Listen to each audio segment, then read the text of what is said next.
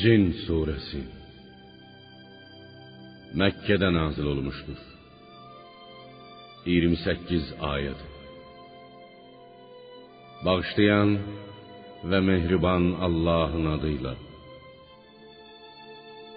Ya peyğəmbər, de: Mənə vəhy olundu ki, bir dəstə cin Məkkə və Taif arasında sübh namazı vaxtı Qur'anı dinləyib öz həmcinslərinin yanına qayıtdıqları zaman dedilər: Biz çox qəribə, təsəvvür edilməz dərəcədə gözəl olan bir Qur'an eşitdik.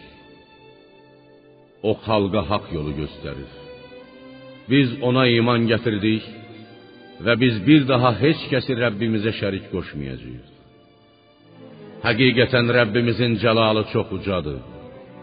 O özünə nə bir zövcə götürmüşdür, nə də bir uşaq. Doğrusu, bizim səfehimiz iblis Allah barəsində tamamilə yalan, haqdan uzaq olan sözlər söyləyirmiş. Biz elə güman edirdik ki, nə insan, nə də cin tayfası Allah barəsində yalan danışmaz. Həqiqətən, cahiliyyət dövründə bəzi insanlar bir para cinlərə pənah aparır, bununla da onların təkəbbürünü, azğınlığını artırırdılar. Cinlər özləri haqqında çox böyük fikirlərə düşürdülər.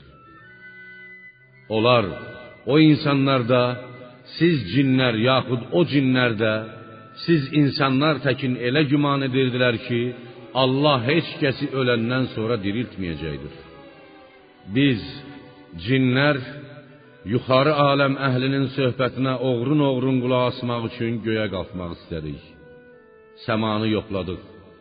Amma onun mələklərdən ibarət güclü gözətçilər və yandırıb yaxan, axan ulduzlarla dolu olduğunu gördük.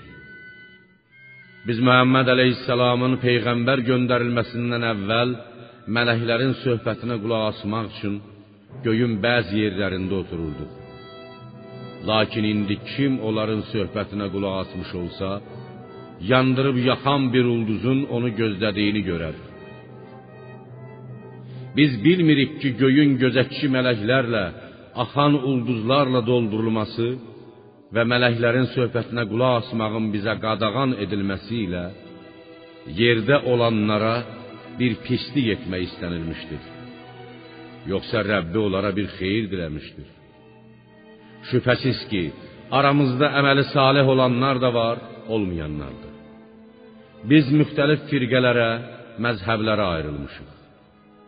Biz anladıq ki, yerdə də olsaq, göyə də qaçsaq, Allahdan, Allahın əzabından canımızı qutara bilmərik. Doğrusu biz hidayət yolunu göstərəni dinlədiyimiz zaman ona iman gətirdik. Kim Rəbbinə iman gətirsə, nə yaxşı əməllərinin mükafatının əskilməsindən, nə də haqsızlığa məruz qalmaqdan, başqasının günahlarının ona yüklənməsindən qorxar. Şübhəsiz ki, aramızda Allaha və onun peyğəmbəri Məhəmməd əleyhissalama iman gətirən müsəlmanlar da var. Haqq yoldan çıxanlar da. Müsəlman olanlar haqq yolu axtarıb tapanlardır. Haqq yoldan çıxanlar isə cəhənnəm üçün odun olacaqlar. Orda yandırılacaqlar. Sonra mənə belə vəhy olundu. Əgər onlar Məkkə müşrikləri o yolda İslam dinində doğru olsaydılar, biz onlara 7 il davam edən quraqlıq və qıtlıq əsnasında bol yağış verərdik ki, onları bununla, bu nemətlə imtahana çəkək. Kim öz Rəbbini yad etməkdən üç çevirsə, Allah onu məşəqqətli bir əzaba düçar edər.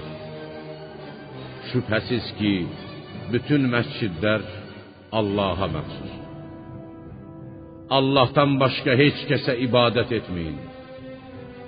Allahın bəndəsi Muhammed əleyhissalam qalxıb ona ibadət edəndə cinlər Qur'anı dinləmək üçün toplanmış izdihamın çoxluğundan az qalmışdı ki, bir-birinin üstünə çıxsınlar.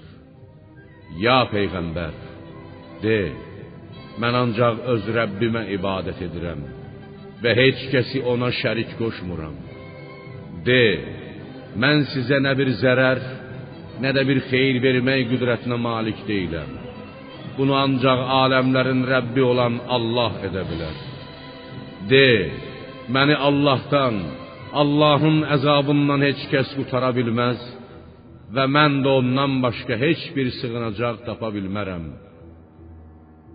Mənim əlimdən Allah dərgahından olanı və onun göndərdiklərini, Qur'anı və dini hökmləri təbliğ etməkdən başqa heç bir şey gəlməz.